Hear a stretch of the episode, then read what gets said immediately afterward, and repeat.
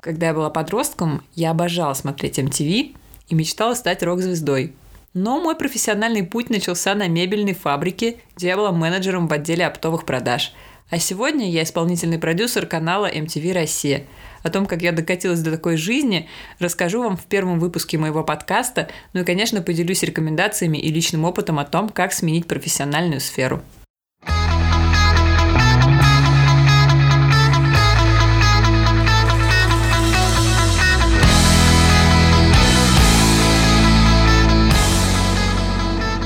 Привет, меня зовут Олеся, и вы слушаете первый выпуск подкаста «Слушай, Олеся».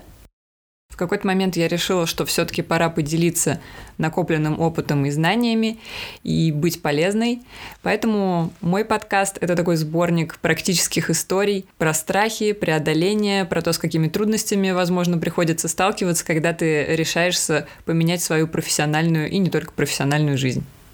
Начать нужно, наверное, с моей все-таки профессиональной истории и рассказать о том, как я попала в музыкальную индустрию, почему я решила этим заниматься, потому что это не просто так случилось по щелчку пальцев, а начинала свой профессиональный путь менеджером на мебельной фабрике в оптовом отделе. И сегодня я работаю, как я уже сказала, продюсером на канале MTV Россия, которые я когда-то смотрела вместе с папой, которые я засматривала до дыр, все мультики, которые там показывали, клипы моих любимых рок-музыкантов.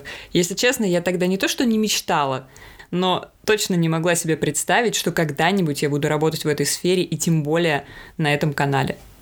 Постараюсь упаковать свой э, профессиональный опыт в коротенький обзор – Хотя, если честно, я могу рассказывать об этом просто бесконечно.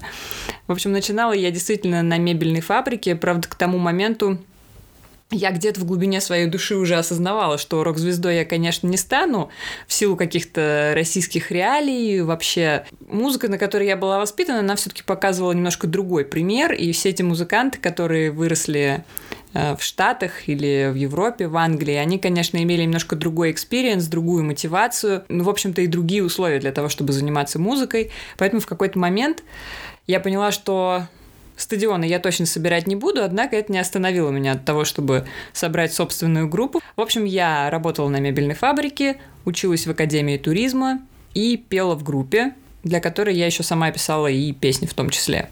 Чтобы понять, почему меня вообще понесло в музыкальную индустрию, наверное, нужно немножечко откатиться назад к моему детству.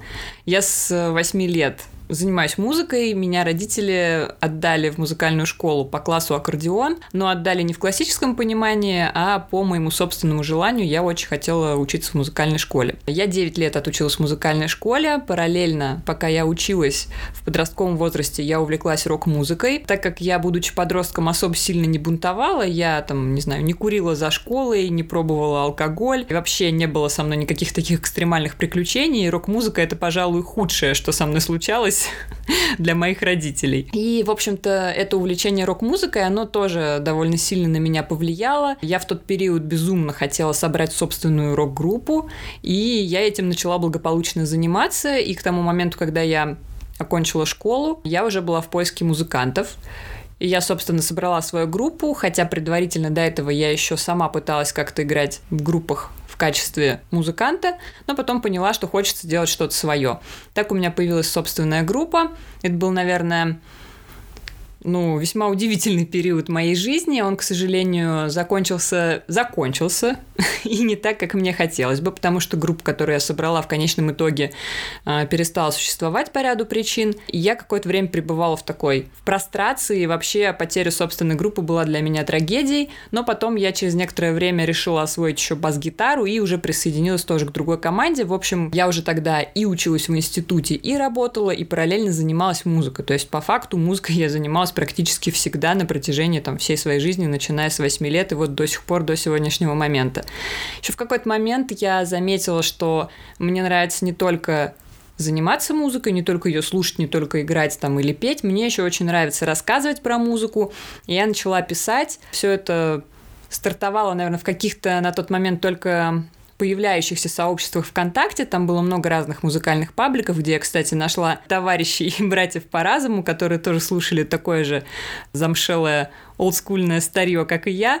И это было очень классно, что нифига себе, есть единомышленники, которые тоже фанатеют, э, не знаю, там от группы Skid или от Aerosmith. Вот это да, эти люди существуют еще.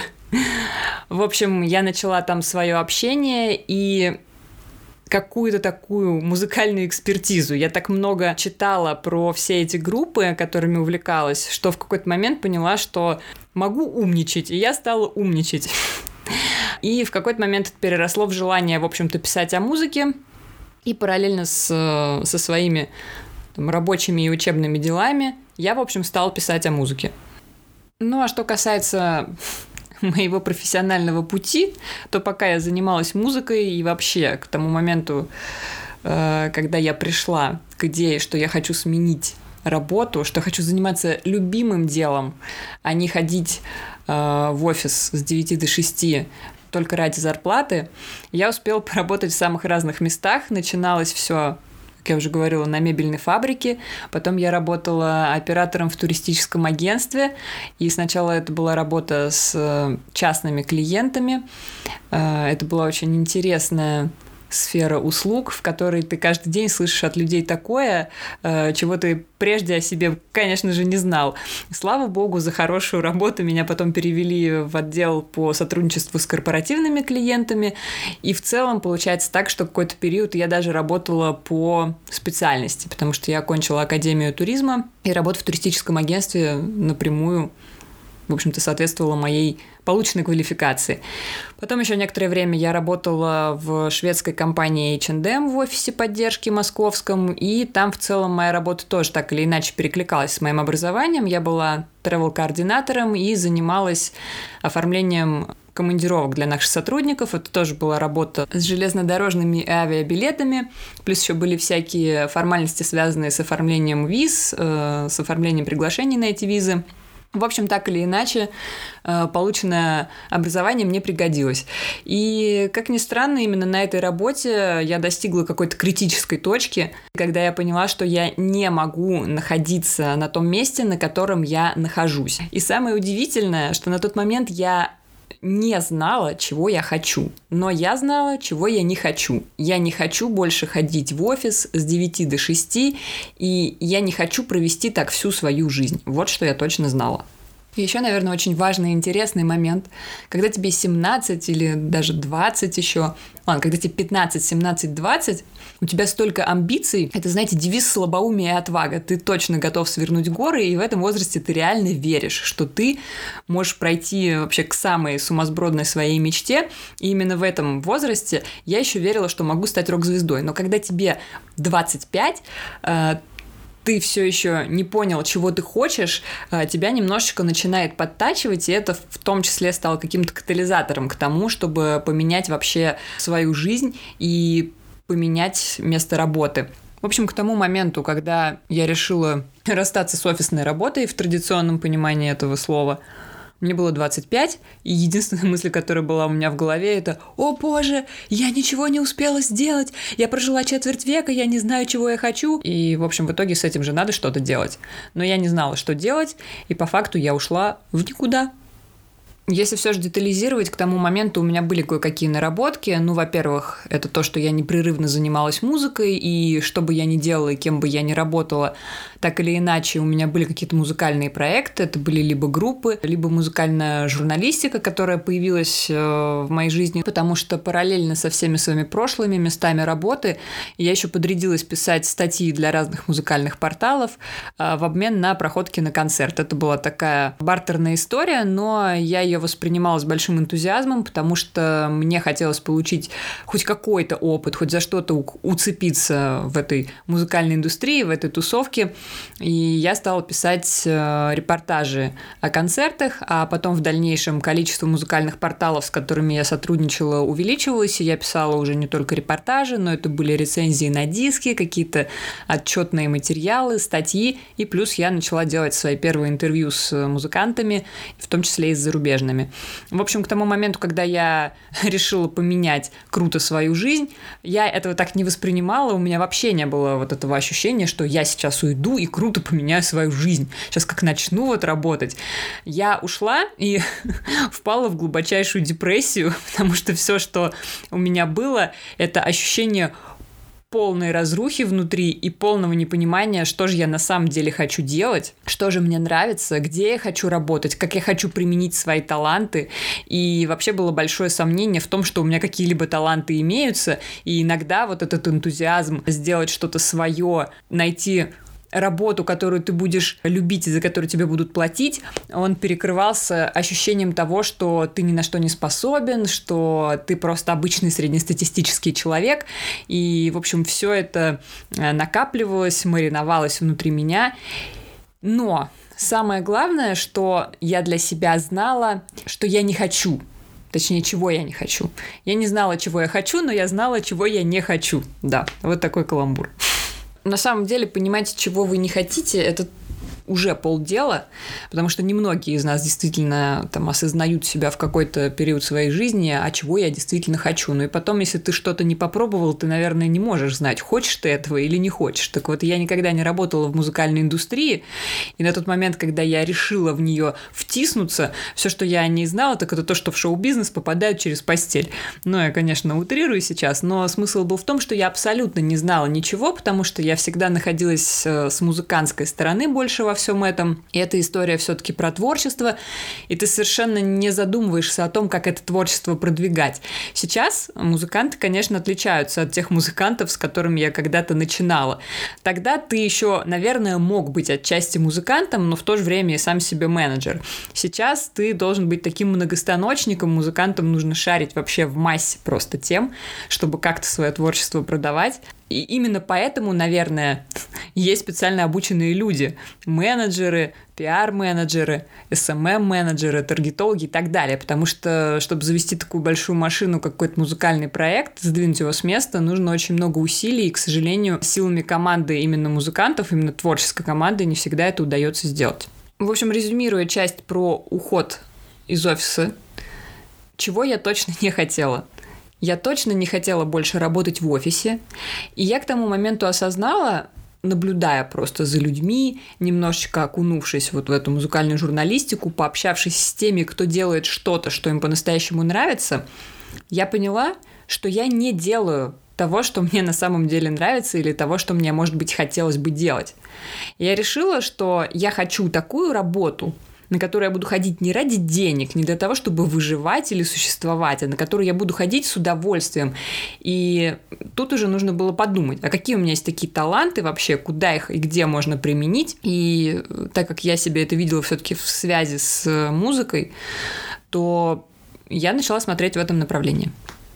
Вообще уход э, от офисной э, работы, от этого паттерна 5-2 и по 8 часов э, в день. Я себе представляла немножко по-другому, потому что я была уверена, что я буду кайфовать, и первое время я вообще-то планировала ничего не делать немножечко как-то отдохнуть, привести мысли в порядок, слегка избавиться от этого накопившегося стресса за столько времени работы в сфере услуг. Но все получилось не так э, весело, как хотелось бы, и, наверное, не так легко. Ну, тут есть несколько моментов. Во-первых, сначала тебе действительно по кайфу, и ты как будто, как будто отдыхаешь. Тебе кажется, ну, классно, вот сейчас я не работаю, я сосредоточусь там на себе, но это не совсем так или совсем не так, потому что у тебя на самом деле нет возможности как таковой сосредоточиться на себе, потому что ты сразу себя бросаешь в какую-то кучу, начинаешь что-то там искать, пытаться понять, что же ты хочешь, как будто сам себя все время подгоняешь, периодически впадая в какую-то такую э, еще более глубокую депрессивную яму и приходя к тому, что вот уже столько времени прошло, а я вроде как ничего не придумал, ни с чем не разобрался. И у меня был такой период времени. Во-первых, в какой-то момент я осознала, что мне не нравится сидеть дома. это не то, чего я хотела. Все равно хочется какой-то движухи, какой-то деятельности. Но от выхода там на другую работу, аналогичную, уже останавливало принятое решение. Я не вернусь больше в офис, я не хочу делать то, что я делала до этого. Все. Тут как бы цель была обозначена. И ты начинаешь копать, искать, и у тебя не очень хорошо получается. В общем, в какой-то момент я впала в такую депрессию. Я уверена, что все мы рождены для чего-то большего. У каждого из нас есть какой-то потенциал, какой-то свой талант, который не всегда нам удается раскрыть, но было бы круто, если бы людей, которые раскрыли какие-то свои таланты, стало больше. В общем, в итоге, наевшись ничего не деланием, наевшись своими отвратительными мыслями, и я начала как-то шевелиться, и я пошла учиться в итоге. Я пошла учиться, учиться, и я получила свою долгожданную профессиональную переквалификацию. Вообще, в последнее время я очень часто говорю такую фразу, что Вселенная с нами разговаривает. Вот на тот момент у меня еще такой мысли и такой философии не было, но сейчас я уверена, что Вселенная с нами разговаривает, потому что, как то ни странно, я никогда не задумывалась о том, какие учебные заведения могут обучить э, тебя работать в сфере развлечений, в музыкальном бизнесе, но на тот момент это была бизнес-школа RMA, где я получила свое второе высшее, и это был факультет э, менеджмент как раз в музыкальном бизнесе и индустрии развлечений развлечений. Ну и, в общем, можно сказать, что именно с этой профессиональной переквалификации началась моя новая профессиональная жизнь, потому что на курсе я, во-первых, познакомилась с нашими спикерами, обзавелась какими-то контактами, и еще подробнее я об этом расскажу и в других выпусках. Сейчас я лишь просто отмечу, что мной в определенный момент времени было принято решение получить профессиональное образование в той сфере, в которой я собиралась работать, потому что моего бэкграунда не хватало, точнее, у меня его просто не было. Ну, то есть то, что я была музыкантом и каким-то образом соприкасалась с музыкантской тусовкой, это никак не влияло на мою возможность возможность попасть э, в профессиональную среду в этой сфере. Поэтому я решила пойти учиться в первую очередь, чтобы обзавестись контактами, ну и, в общем, да, как-то укрепить себя теоретическими знаниями, ну и плюс там еще предполагалась практика, на которую я в том числе рассчитывала. Благодаря учебе в бизнес-школе я получила и свою первую работу в индустрии. Я работала в пиар-агентстве, в пиар-агентстве Кушнир Production. Это была моя первая, мой первый профессиональный шаг в этом направлении. И мне было страшно, но я согласилась тогда на предложение, еще будучи студенткой бизнес-школы RMA. Хотя самые удивительные вещи случились, наверное, гораздо позже, точнее наоборот, они случились немножко раньше, потому что параллельно с тем, как я писала диплом, я познакомилась с одной музыкальной группой, которая меня настолько возбудило в творческом смысле, что я решила с ними поработать, и мне впервые в жизни пришла в голову такая формулировка, а почему бы мне не стать менеджером музыкальной группы? Что делает менеджер музыкальной группы, я себе слабо представляла. Я об этом знала только из курса лекций, которые нам читали в бизнес-школе RMA. Поэтому все приходилось познавать э, уже на практике. И я параллельно писала диплом, я продолжала заниматься музыкальной журналистикой, я согласилась на работу в пиар-агентстве Александра Кушнира и нашла на свою голову музыкальную группу, для которой я разработала целую стратегию продвижения, и эта стратегия потом легла в основу моей дипломной работы работы. Я не очень долго продержалась в пиар-агентстве, а, наверное, потому что это опять предполагало работу в офисе, а я этого уже не хотела. Я к тому моменту настолько отвыкла работать в офисе, что мне прям это категорически не нравилось, и в какой-то момент из агентства я ушла. Но у меня уже на тот момент была не одна, а две группы, одну из которых я вела как пиар-менеджер на фрилансе, одна моя вот собственная, по которой я защитила дипломный проект, и плюс э, моя коллега по агентству, она тоже решила уходить, и мы стали с ней вместе работать на фрилансе, организовывая пиар-сопровождение разным проектам э, в сфере культуры, благо на тот момент уже какие-то теплые контакты были, и, в принципе, к нам приходили клиенты, проекты. Мы занимались и какими-то артистами, и проектами в сфере культуры и искусства, потому что мы вели еще один проект, который открывал разные выставки. Плюс у нас был какой-то еще образовательный проект, точнее не какой-то, а у нас был образовательный онлайн-проект, что был немножечко другой сферы, но в целом это был такой полезный опыт, который тоже расширяет твои профессиональные э, границы и дает тебе, в общем, какие-то еще дополнительные навыки. И ты реально в какой-то момент э, ловишь себя на мысли, что ты многостаночник, потому что ты в целом э, еще не окунулся в эту индустрию до конца, но ты уже пробуешь себя в самых разных направлениях, потому что музыкальный бизнес — это просто огромное количество самых разных профессий, которые подразумевают от тебя ту или иную квалификацию, те или иные навыки, и в целом ты как бы пробуешь все и по чуть-чуть. Ну, в общем, в частности, со мной так случилось, и параллельно с тем, что я делала и пиар-поддержку, и вела две музыкальные команды уже как менеджер, и продолжала все еще заниматься музыкальной журналистикой. Я сотрудничала очень плотно на тот момент с журналом InRock, и это предполагало тоже написание репортажей. Я часто ходила на концерты по аккредитации, я делала интервью с артистами, с группами, с которыми мне хотелось, и я просила главного редактора делать такие, ну, запросы на интервью у лейблов с этими артистами. То есть параллельно ты делаешь очень много всего, плюс я еще начала заниматься курсами по SMM, точнее даже не, не столько вот SMM в глобальном смысле, сколько комьюнити менеджмент, потому что я хотела как-то развивать сообщество ВКонтакте для одной из своих музыкальных групп, и я, соответственно, начала заниматься еще там на онлайн-курсах у одного из наших преподавателей из бизнес-школы и параллельно внедрять, значит, все эти свои новые знания и в работу с сообществом журнала, и в работу работу с сообществом, с моими музыкантами. Самое сложное, когда ты переходишь в новую сферу, то, что у тебя нет никаких контактов, никаких связей, ты не знаешь, за что зацепиться, и не понимаешь, как вообще выстраивать эту коммуникацию, эти новые для тебя отношения. И, конечно, ты не понимаешь, что такое, когда, не знаю, твоя репутация или когда твой опыт работают на тебя. Так вот, к тому моменту, когда я уже окончила бизнес-школу и получила свое второе высшее образование и уже работала с несколькими проектами, занималась пиаром и продолжала заниматься музыкальной журналистикой, ко мне прилетел запрос от коллеги, с которой я тоже раньше работала по журналистике как раз-таки музыкальной, что новый музыкальный канал открывается, и он ищет себе редактора. Я была удивлена и, в общем-то, Ничего себе, подумала я, и пошла на собеседование, прихватив с собой пачку инроков, для которых я писала. Я считала вообще это предметом особой гордости и до сих пор считаю, как же так, в печатном издании твои тексты с твоей фамилией и именем. Это просто супер круто. В общем, заявилась я на собеседование с главным редактором сайта, этого телеканала и с э, генеральным директором телеканала, который оказалась не понаслышке знакомый с главным редактором журнала «Инрок». Телеканал, на который меня пригласили. Это был телеканал TNT Music. Тогда он только открывался, и можно сказать, что я стояла у его истоков. И они тоже запускали свой сайт.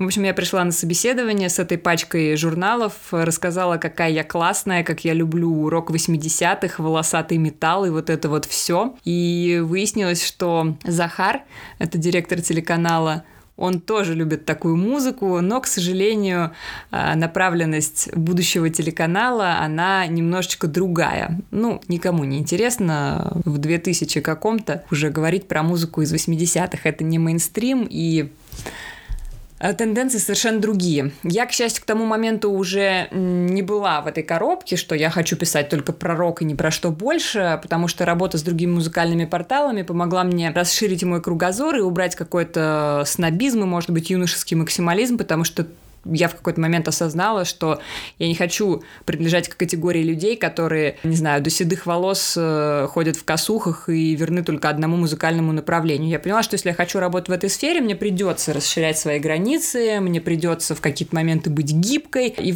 вообще все это вкусовщина. И если ты хочешь быть как бы в мейнстриме, если ты хочешь делать что-то более-менее такое популярное, что будет тебе так или иначе приносить деньги, на чем ты сможешь зарабатывать, тебе все равно нужно расширять свой круг кругозор. И это уже не к вопросу о том, что ты делаешь, что тебе не нравится, это к вопросу о твоем профессионализме.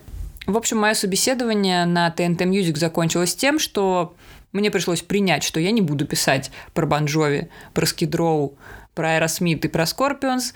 Мне придется копаться в куда более популярном э, материале. Но я была настолько вообще захвачена возможностью поработать э, с новым музыкальным телеканалом и расширить как-то границы своей ну, журналистской, редакторской деятельности, что, в принципе, меня не пугала перспектива куда-то уходить в сторону в плане музыкальных стилей. И я, конечно, с удовольствием приняла предложение и стала работать. Тут, наверное, еще стоит отметить, что это было мое такое первое знакомство именно с работой ну, на телевидении, несмотря на то, что я не принимала какого-то непосредственного участия в телепродакшене или вообще в работе по производству контента для эфира, все равно ты чувствуешь себя причастным, ты находишься в команде, ты делаешь материал для команды, и, в общем-то, чувствуешь себя частью всего этого, и это тоже круто. Главным плюсом во всем этом было то, что я по-прежнему могла работать удаленно, то есть я работала из дома, и я могла совмещать работу свою редакторскую со своими остальными проектами, потому что мне к тому моменту не хотелось расставаться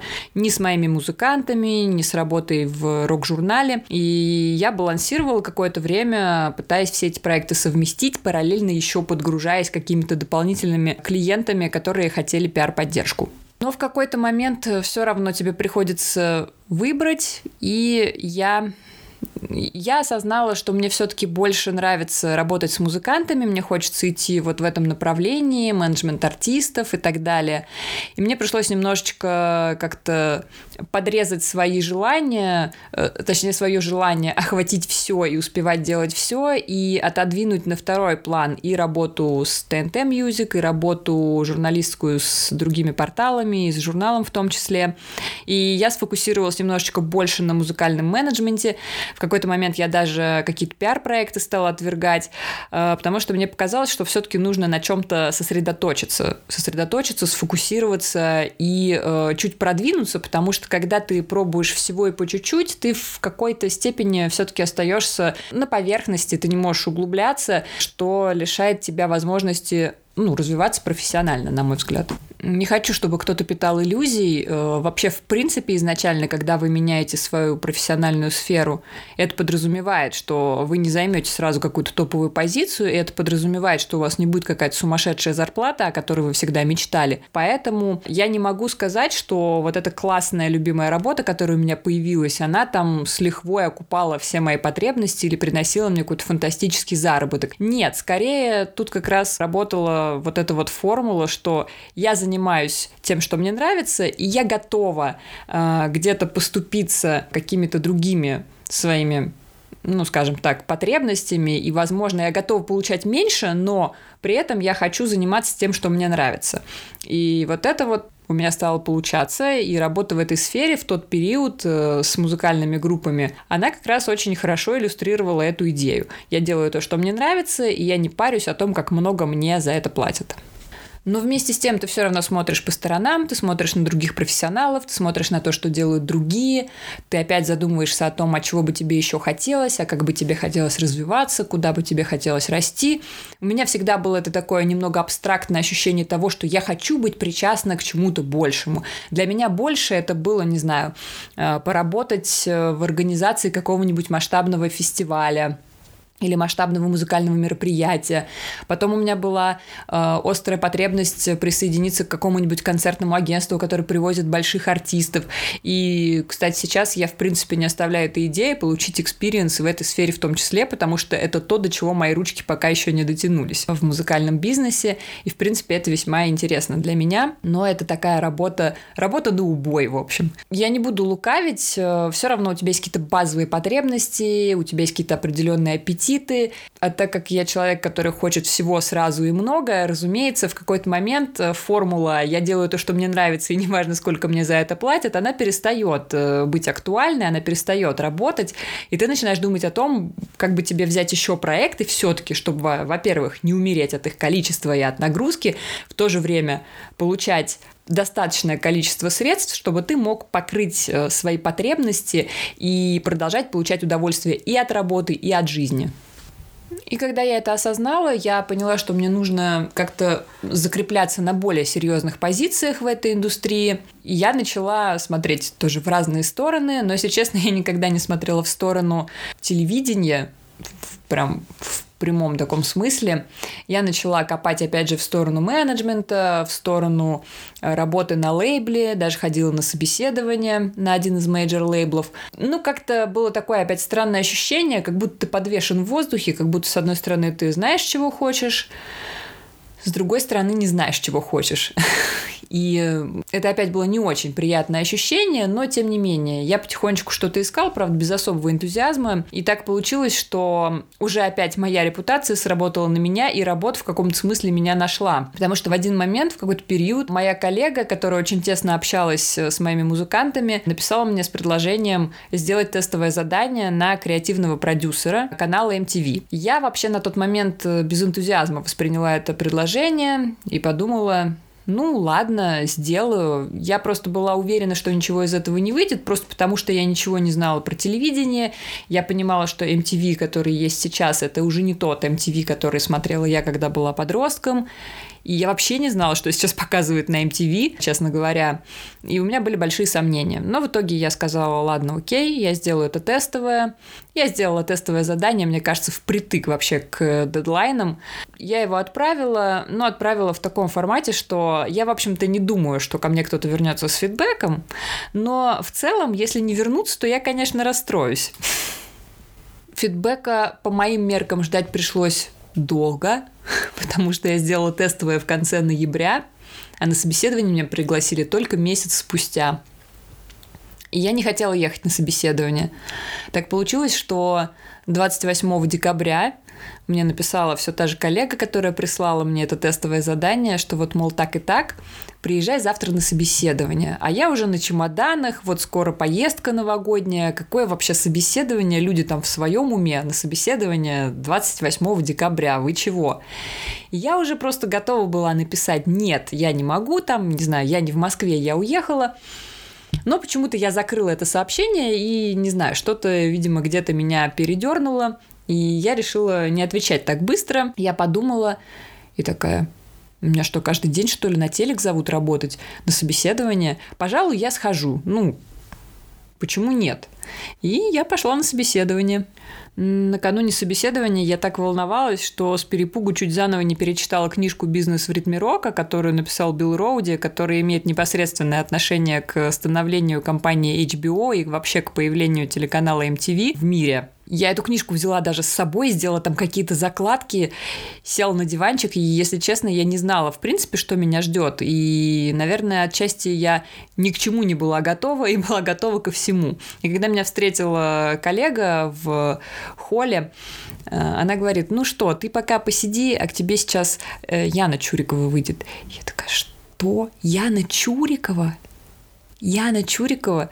Тут у меня просто сердце ушло в пятки. И я сказала, да если бы я знала, что Яна Чурикова будет, да я бы, да вообще. Вот.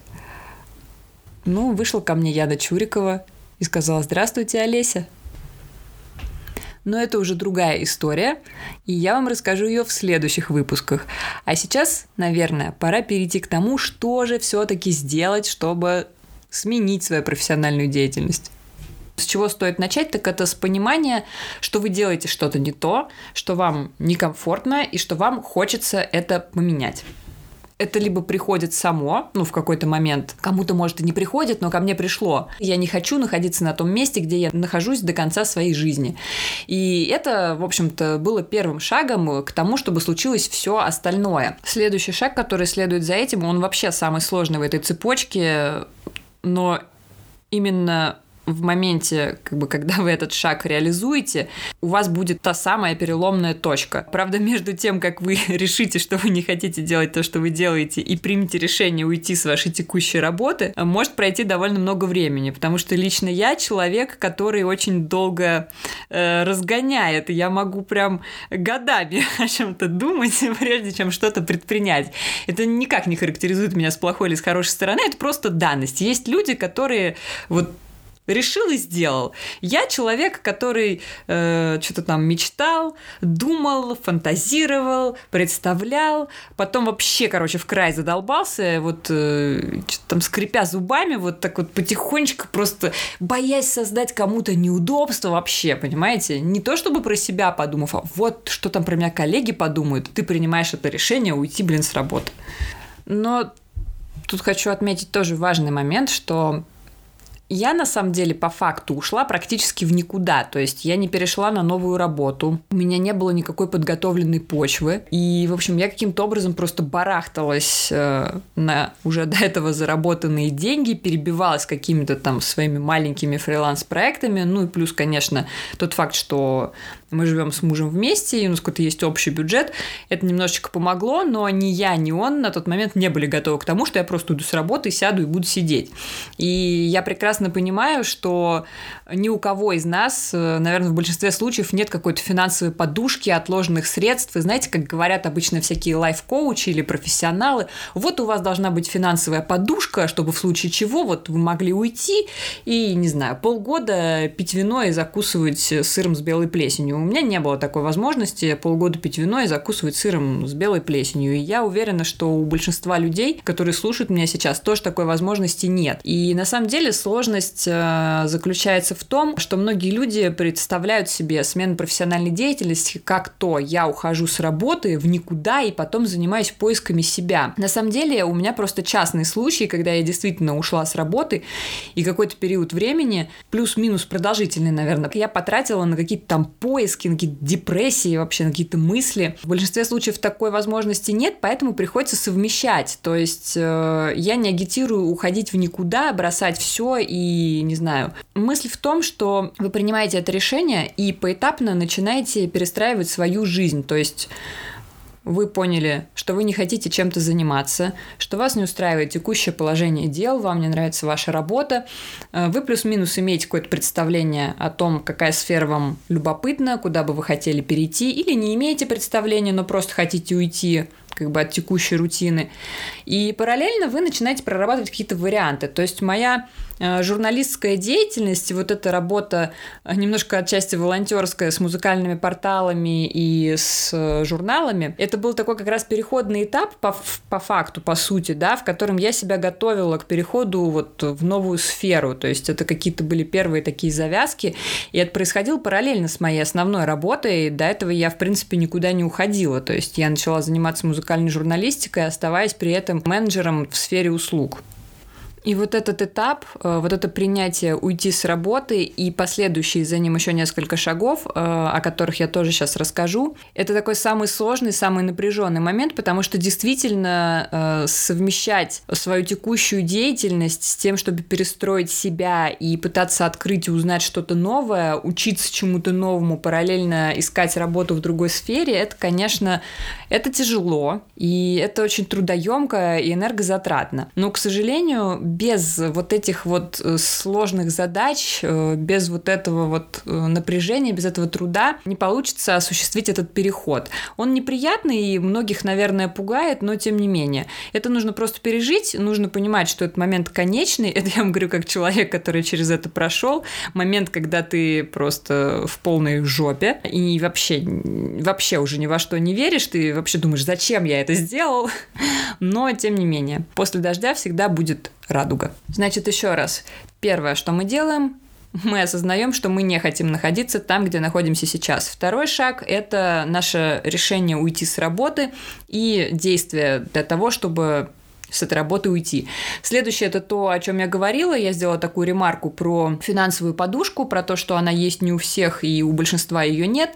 И, в общем, придется в какой-то момент совмещать уже нелюбимую работу э, с чем-то новым, э, с обучением или с параллельными какими-то проектами, в которых вы будете пытаться себя проявить или реализовать. Следующий момент тут, наверное, стоит разделить. Если вы уходите все-таки просто в никуда, и у вас есть возможность какой-то период, ну, скажем так, поболтаться и побыть с самим собой, следующий момент э, это как раз-таки определение того, чего вы хотите. Это поиск себя, когда нужно позаниматься разными вещами, вспомнить, э, от чего вы кайфовали действительно там когда-то в детстве, детстве, кем вы хотели стать, э, что вы хотели делать, подумать, что у вас реально круто получается, и, но при этом понять, а нравится ли вам то, что у вас круто получается, или вы э, фанатеете от чего-то другого, что у вас, например, пока не получается, или вы никогда это не пробовали. В общем, нужно начать такой поиск себя.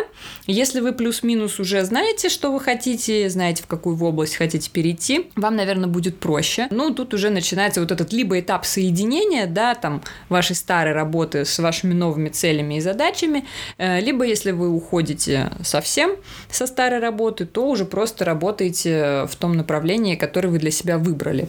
И тут мы переходим к следующему. Добавлю еще вот к предыдущему шагу, что я, например, точно знала, что я, во-первых, люблю музыку, просто обожаю, что я хорошо, прекрасно пишу, и что я очень хорошо пишу про музыку. Поэтому изначально я начала мыслить именно в направлении вот музыкальной журналистики. Почему бы мне не приложить вот свои таланты э, в этой области? Собственно, так я и пошла в эту сторону.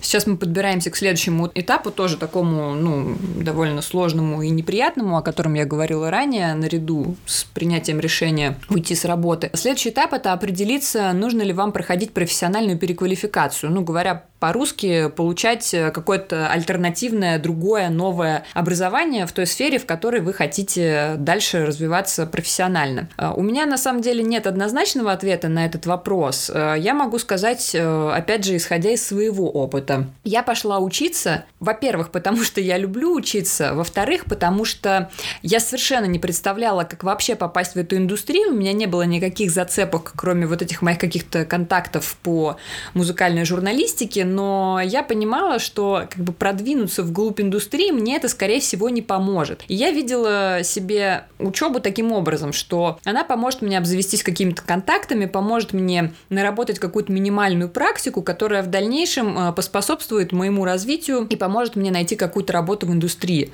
В общем, для меня это был скорее способ обзавестись контактами, но при этом я питаю интерес к получению каких-то теоретических знаний, которые потом можно тоже применить на практике. Поэтому для меня не стоял вопрос, хочу я учиться или не хочу. Мне это было интересно, и, в принципе, я решила это делать с удовольствием. Конечно, если вы отучились на врача или получили среднее специальное там в области медицины, например, не знаю, или педагогики, и хотите там условно перейти в маркетинг или в fashion-индустрию, с этим могут возникнуть проблемы, потому что, ну, тут в некотором смысле профиль профильность вашего образования, она будет играть роль. И вам в любом случае придется переходить, э, проходить эту переквалификацию, получить образование новое. Поэтому все будет зависеть от того, какую сферу вы выберете. Соответственно, чем дальше она от э, вашей первоначальной специальности, да, тем больше вероятность, что вам придется получать еще одно дополнительное образование.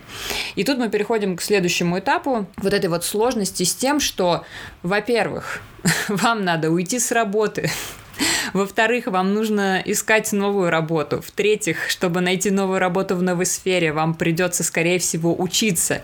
И, в общем, вот этот прекрасный набор складывается в одну историю, от которой волосы встают дыбом, глаза наполняются ужасом, и ты такой, о боже, опять вспоминаешь, ну нахрена я это сделал? Сидел себе в офисе с 9 до 6, никого не трогал, получал свою зарплату, умирал со скуки, ненавидел всех, но, блин, была стабильность. И еще, опять же, возвращаясь к финансовому вопросу, что касается учебы, разумеется, она не будет бесплатной. И это тоже нужно понимать и держать в уме. Соответственно, в чем сложность вообще всего этого периода? Вам и так сложно принимать это решение о том, чтобы поменять свою жизнь, что нужно кучу телодвижений сделать, вообще там уйти с работы, отказаться от стабильности, вообще в какую-то неизвестность просто нырнуть. Плюс еще вот этот вот финансовый вопрос, который будет остро стоять.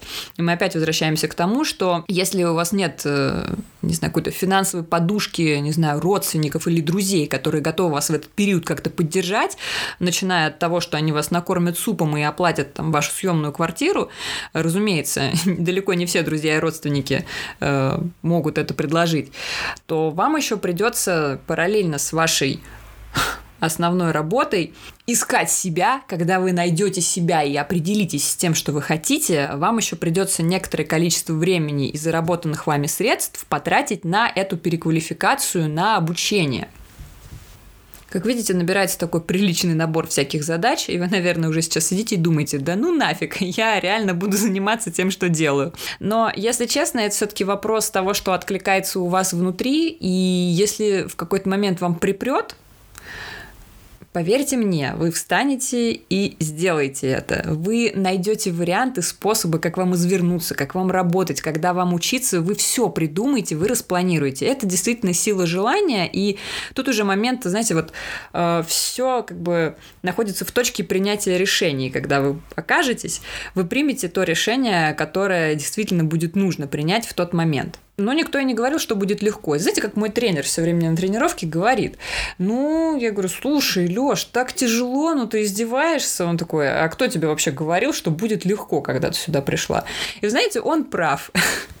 Легко не бывает, особенно когда речь идет о том, что ты хочешь что-то свое, э, по-настоящему свое, от чего ты будешь кайфовать. И здесь действительно нужно проделать определенный путь. Я сейчас не говорю, что это как в русской литературе через страдания, но какая-то доля правды в этом определенно есть.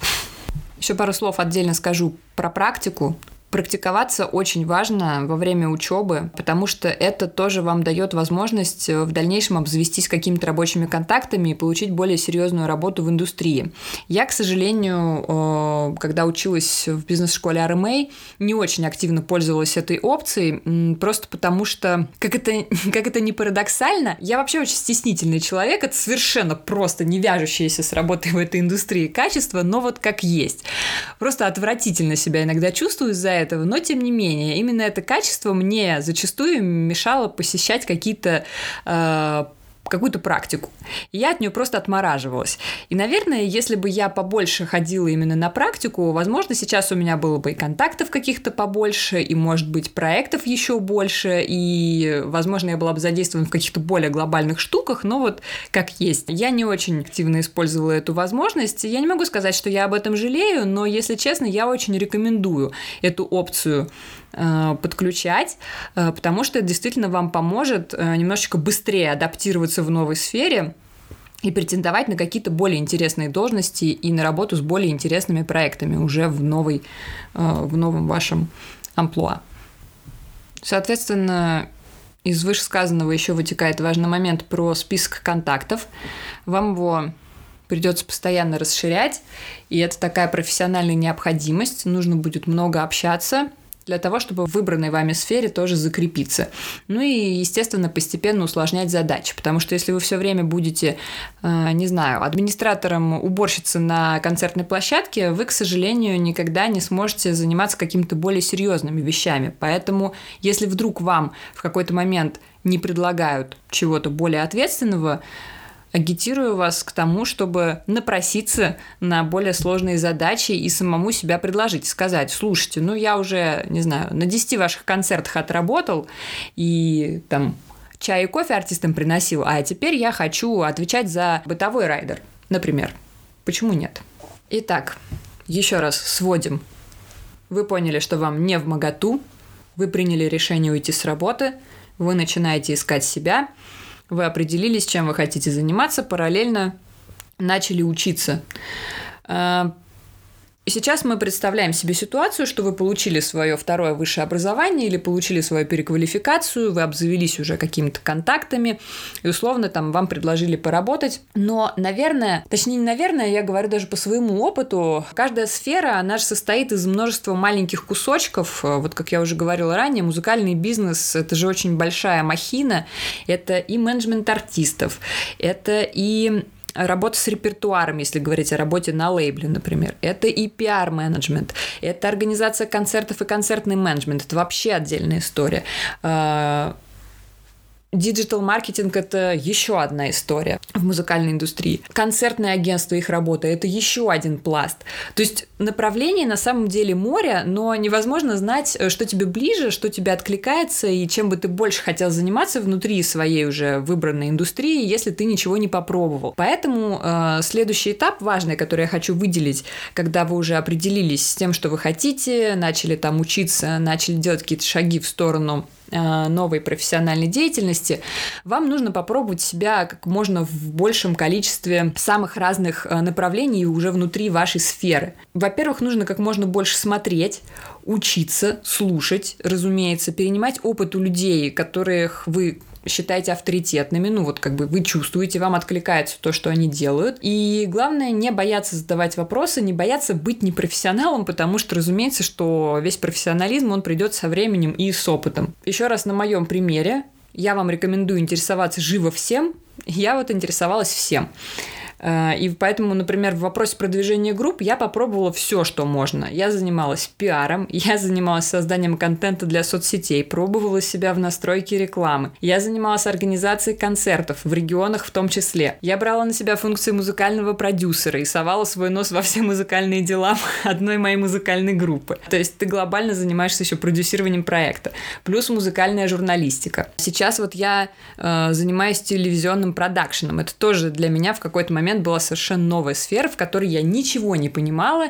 Сейчас э, у меня есть желание развиваться дальше именно в сфере продакшена, потому что этот опыт продакшена, он также работает и в моей музыкальной индустрии. И, в общем-то, все вот эти вот эксперименты, все вот эти вот э, вектора разные направления в одной индустрии, они мне помогли определиться с тем, что у меня лучше получается, что у меня хуже получается, что мне нравится, а что мне не нравится, или что мне не получается совсем. Ну вот, например, пиар, честно скажу, я не очень люблю пиаром заниматься. Музыкальный менеджмент как таковой, там какие-то договоренности с лейблами, с площадками, там продвижение группы, э, какая-то коммуникация внутри индустрии, мне это гораздо больше по душе. Музыкальное продюсирование мне тоже нравится э, Создание контента даже для соцсетей, плюс-минус интересно. Но, например, настройка рекламы вообще не мое. Я понимаю, что это нужная штука, я понимаю, как это работает, я плюс-минус слежу за тем, что происходит на этом рынке, но со всеми моими командами все равно работает отдельный человек, таргетолог, который настраивает эту рекламу. Я только фиксирую и контролирую, как это происходит. Иногда какие-то креативные идеи добавляю по настройке аудитории. В целом, сама я в это не хочу залезать, мне это очень скучно. Еще крайне важно сегодня не только в сфере, где работаю я, не только в индустрии развлечений, но и вообще в любой профессии очень важно оставаться в теме и следить за тем, что происходит, потому что вообще мир очень быстро меняется. Информационный поток очень большой, и нужно оставаться в нем, при этом не болтаясь там как какашка в проруби, а выбирая только то, что важно и актуально. Я очень хорошо это вижу, особенно на э, истории с диджитал-маркетингом, условно там для артистов, когда слежу за тем, сколько новых рекламных инструментов появляется, что ты просто не успеваешь вообще осмыслить, что произошло. И все вот эти нововведения, которые касаются условно там работы в социальных сетях, какие-то новые социальные сети, там, например, TikTok, который сейчас э, все очень активно используют, делают, и в том числе мы сейчас с музыкантами тоже уже в этом направлении активно работаем. То есть вам нужно постоянно следить за тем, что происходит э, в вашей сфере, в вашей индустрии. Вам нужно быть в теме, и вам нужно все время учиться. Нужно не переставать учиться чему-то новому, тогда вы очень долго сможете оставаться на волне, в струе и быть э, полезным в рамках бизнеса, которым вы занимаетесь. Потому что как только вы перестаете учиться и решаете, что вы уже все выучили и все знаете, вы перестаете развиваться и Дальше, к сожалению, в профессии можно только схлопнуться, больше ничего. Подведем итог э, вот этому большому блоку про то, как сменить профессиональную деятельность. Первое – это мы определяемся с тем, что мы не хотим делать то, что делаем, или определяемся с тем, чего мы очень хотим. Мы принимаем решение уйти с работы и получить профессиональную переквалификацию в той сфере, которая нам интересна. Мы получаем эту профессиональную квалификацию, мы получаем параллельно практику, занимаемся ей либо на базе вашего нового образования, либо потому что вы параллельно нашли что-то и как-то совмещаете это тоже с основной работой. Мы практикуемся и каким-то образом закрепляемся в новой сфере, в новой индустрии, нарабатываем там контакты. Параллельно мы продолжаем учиться и пробуем себя в разных направлениях нашей сферы, везде по чуть-чуть, для того, чтобы определиться с тем, что получается хорошо, что получается плохо, что совсем не получается, что из этого нам нравится, что не нравится, и, соответственно, где нужно подтянуть, а, на что нужно забить. Далее мы продолжаем расширять список контактов, ходим на мероприятия, общаемся в той тусовке, в которую мы хотим перейти и просим, находим себе новые сложные задачи в нашей области, чтобы развиваться, не стоять на месте и обращать на себя внимание ну, более значимых деятелей в вашей индустрии. И продолжаем учиться, учиться, еще раз учиться, потому что только так можно расти, потому что все постоянно развивается, нужно всегда держать это в голове, не забывать.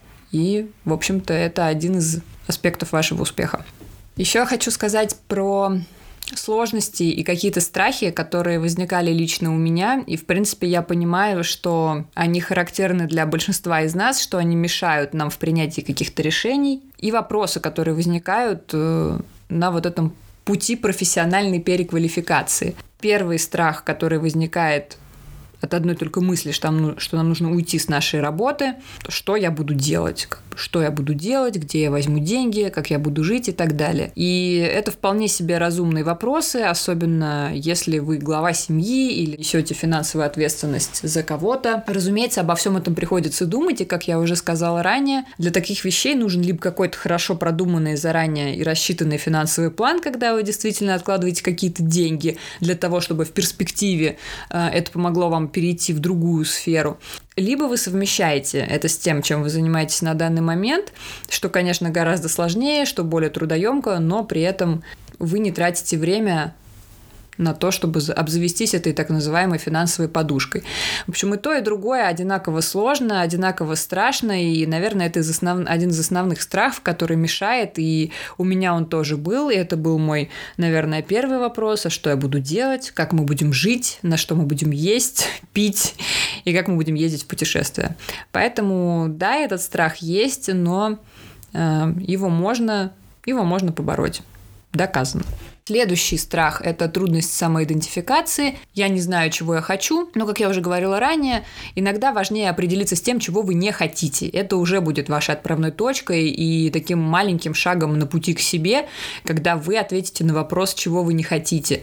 И у вас будет и время, и возможность э, в дальнейшем уже смотреть, чего вам действительно хочется, что вам интересно. Но это действительно тоже вызывает определенные трудности. Иногда на это требуется время, и не день, и не два, и, может быть, даже не месяц месяц, а несколько месяцев или какой-то более продолжительный период. Просто тут вопрос только в том, как вы это э, организуете для себя. То есть вы можете, как я уже говорила, э, встать и уйти, и уже дальше заниматься поисками себя и какой-то самоидентификацией, а можете параллельно с основной своей работой заниматься этими поисками себя, и когда вы наконец-то определитесь, чего вы хотите в итоге, уже рвать со своей текущей жизнью что опять сначала приблизительно так, наверное, звучит следующий страх или вопрос. Потому что если вы переходите в новую сферу, совершенно диаметрально противоположную той, в которой вы работали до этого, то вам действительно придется начинать все сначала, с нуля, как, не знаю, если вы закончили институт и пришли на свою первую в жизни работу. Ну, отчасти это действительно схожие ощущения, потому что если вы были преподавателем русского языка и литературы, хотите стать, не знаю, диджитал-маркетологом, конечно, вам придется много всего переосмыслить, научиться самым разным штукам, и, разумеется, для вас это будет, ну, практически с нуля. И тут тоже нужно отдавать себе отчет в том, что ваша первая работа и ваша первая позиция, они не будут топовыми и не будут приносить вам какие-то баснословные деньги.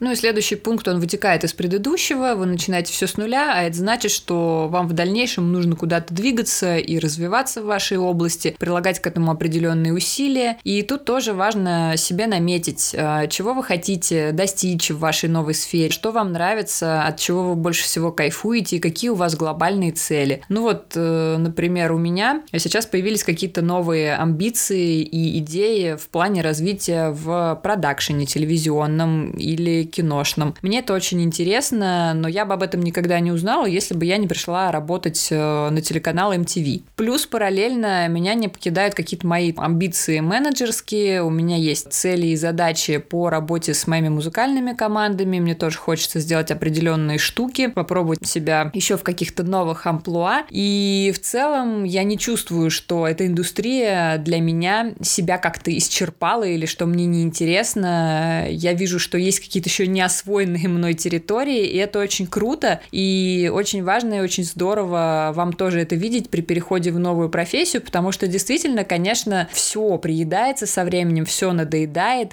и любая работа, даже в творческой среде, она может стать рутинной, и рутина действительно есть везде, даже в работе с музыкантами, в работе на телевидении, в работе над креативными какими-то материалами. Все равно есть определенная рутина, дисциплина, э, которая иногда будет вас как бы возвращать немножечко с небес на землю и бросать вот в это ощущение, блин, я же не для этого со своей прошлой работы уходил. Но по факту вообще тот результат, который вы будете видеть потом, и кайф, который вы будете от этого получать, он окупает все ваши страдания, все ваши переживания на эту тему, и в целом, ну, рутина, она действительно есть везде, и тут хочу просто сказать, чтобы у вас не было каких-то ложных иллюзий на этот счет, что даже в такой креативной тусовке, как индустрия развлечений, тоже есть какие-то скучные, скучные дела, к сожалению, которые приходится делать изо дня в день. Ну вот это, наверное, основные страхи, о которых я хотела рассказать, с которыми я столкнулась сама при переходе в совершенно новую, я отчасти незнакомую для себя сферу. И я решила завершить этот выпуск еще таким разделом про известных людей, которые, в общем-то, тоже сменили свою профессию и в довольно зрелом возрасте добились в ней успеха, и сегодня про них знает весь мир, чтобы немножечко вас вдохновить. Расскажу, почему я это решила сделать, потому что сама я очень часто вдохновляюсь такими примерами, я обожаю читать всякие книжки там из серии какой-нибудь Ричард Брэнсон э, или там книжка «Копирую это», я не помню, кто ее написал, но это книжка про Xerox и про то, как человек в Америке сделал просто бизнес на копировании материалов. В общем, это все безумно интересно, и это все очень вдохновляет. И хочется вас тоже немножечко вдохновить, потому что тема перехода из одной индустрии в другую, она довольно тяжелая, она сопряжена с огромным количеством каких-то сомнений, страхов э, и рисков. Но я хочу сказать, что у вас тоже получится, потому что это получилось у меня, и это получилось еще у ряда людей, которых вы тоже, я думаю, знаете. Ну, наверное, только ленивый не смотрел фильм про Гарри Поттера, и многие из вас знают профессора Снейпа, и его сыграл актер Алан Рикман. Так вот, Алан Рикман только в 26 лет задумался о том, чтобы стать актером, и он до этого работал графическим дизайнером, и в 26 лет решил пойти учиться в Академию драматических искусств. И далеко не сразу после этого он стал известным актером. Он играл разные роли, но это не приносило ему популярности. И только в 55 лет он получил это мировое признание, когда ему как раз-таки дали роль э, профессора Снейпа в «Гарри Поттере». Может быть, не все знают э, имя Джефф Безос, но многие знают, что такое Amazon. Наверняка кто-нибудь из вас что-нибудь там заказывал, я уверена. Я вот сама недавно себе там виниловую пластиночку заказала. В общем, смысл в чем? Вообще-то он успешно руководил финансовыми фирмами на Уолл-стрит до определенного возраста, и в 30 лет, только в 30 лет он решился на то, чтобы запустить свой проект, перешел в сферу e-commerce, ну это электронные продажи, и основал Amazon теперь один из богатейших людей в мире. Сейчас немножечко имен из более специализированной и узкой ниши, хотя не такой уж и узкой, фэшн-индустрия как-никак. Вера Вонг, между прочим, один из самых востребованных модных дизайнеров сегодня во всем мире. А пришла в fashion-индустрию в 40 лет на минуточку. До этого она была фигуристкой и плюс строила журналистскую карьеру. Но, как видите, ну что это мы все о зарубежных и о зарубежных героях, пора уже поговорить о российских. Ну, кроме меня, есть еще, например, Михаил Иванов. Издательство Манн Иванов Фербер это одно из самых известных издательств в России. Они издают огромное огромное количество нон-фикшн книг. И я в свое время просто подсела на нон-фикшн, хотя до этого я читала исключительно художественную литературу, но вот стараниями моего супруга приобщилась и к нехудожественной литературе, и теперь у нас на стеллаже несколько полок просто посвящены книгам этого издательства. Так вот, э, один из акционеров этого издательства, Михаил Иванов, продал свою долю. Он сейчас живет в США. И с 2014 года он готовит спортсменов для участия в триатлоне Ironman. Во-первых, он сам ежедневно тренируется, начиная с 2010-го. Ему на тот момент было 32 года, и до этого он никогда не занимался спортом профессионально. А сейчас вот занимается. Представляете, ушел из книжного бизнеса, строит спортивную карьеру и имеет в этом огромный успех. Есть еще один потрясающий пример, о котором даже сняли фильм, хотя не знаю, можно ли так сказать. В общем, посмотрите замечательный фильм «Джулия и Джулия». Он про девушку-блогершу, которая вдохновилась кулинарными талантами Джулии Чайлд и которая завела блог в течение года готовила по рецептам Джулии Чайлд самые разные блюда и сама стала за счет этого очень известным блогером. А вот Джулия Чайлд, она только в 50 лет написала свою первую поваренную книгу, и, в общем-то, ее карьера в кулинарной сфере началась именно в этом возрасте. А до этого она работала и в сфере рекламы, и в сфере медиа. В общем, посмотрите кино, это очень вдохновляющий, очень добрый, классный фильм. Он как раз-таки рассказывает и про какие-то моменты взлетов и падений, отчаяния, когда ничего не получается, но в конечном итоге все заканчивается очень хорошо.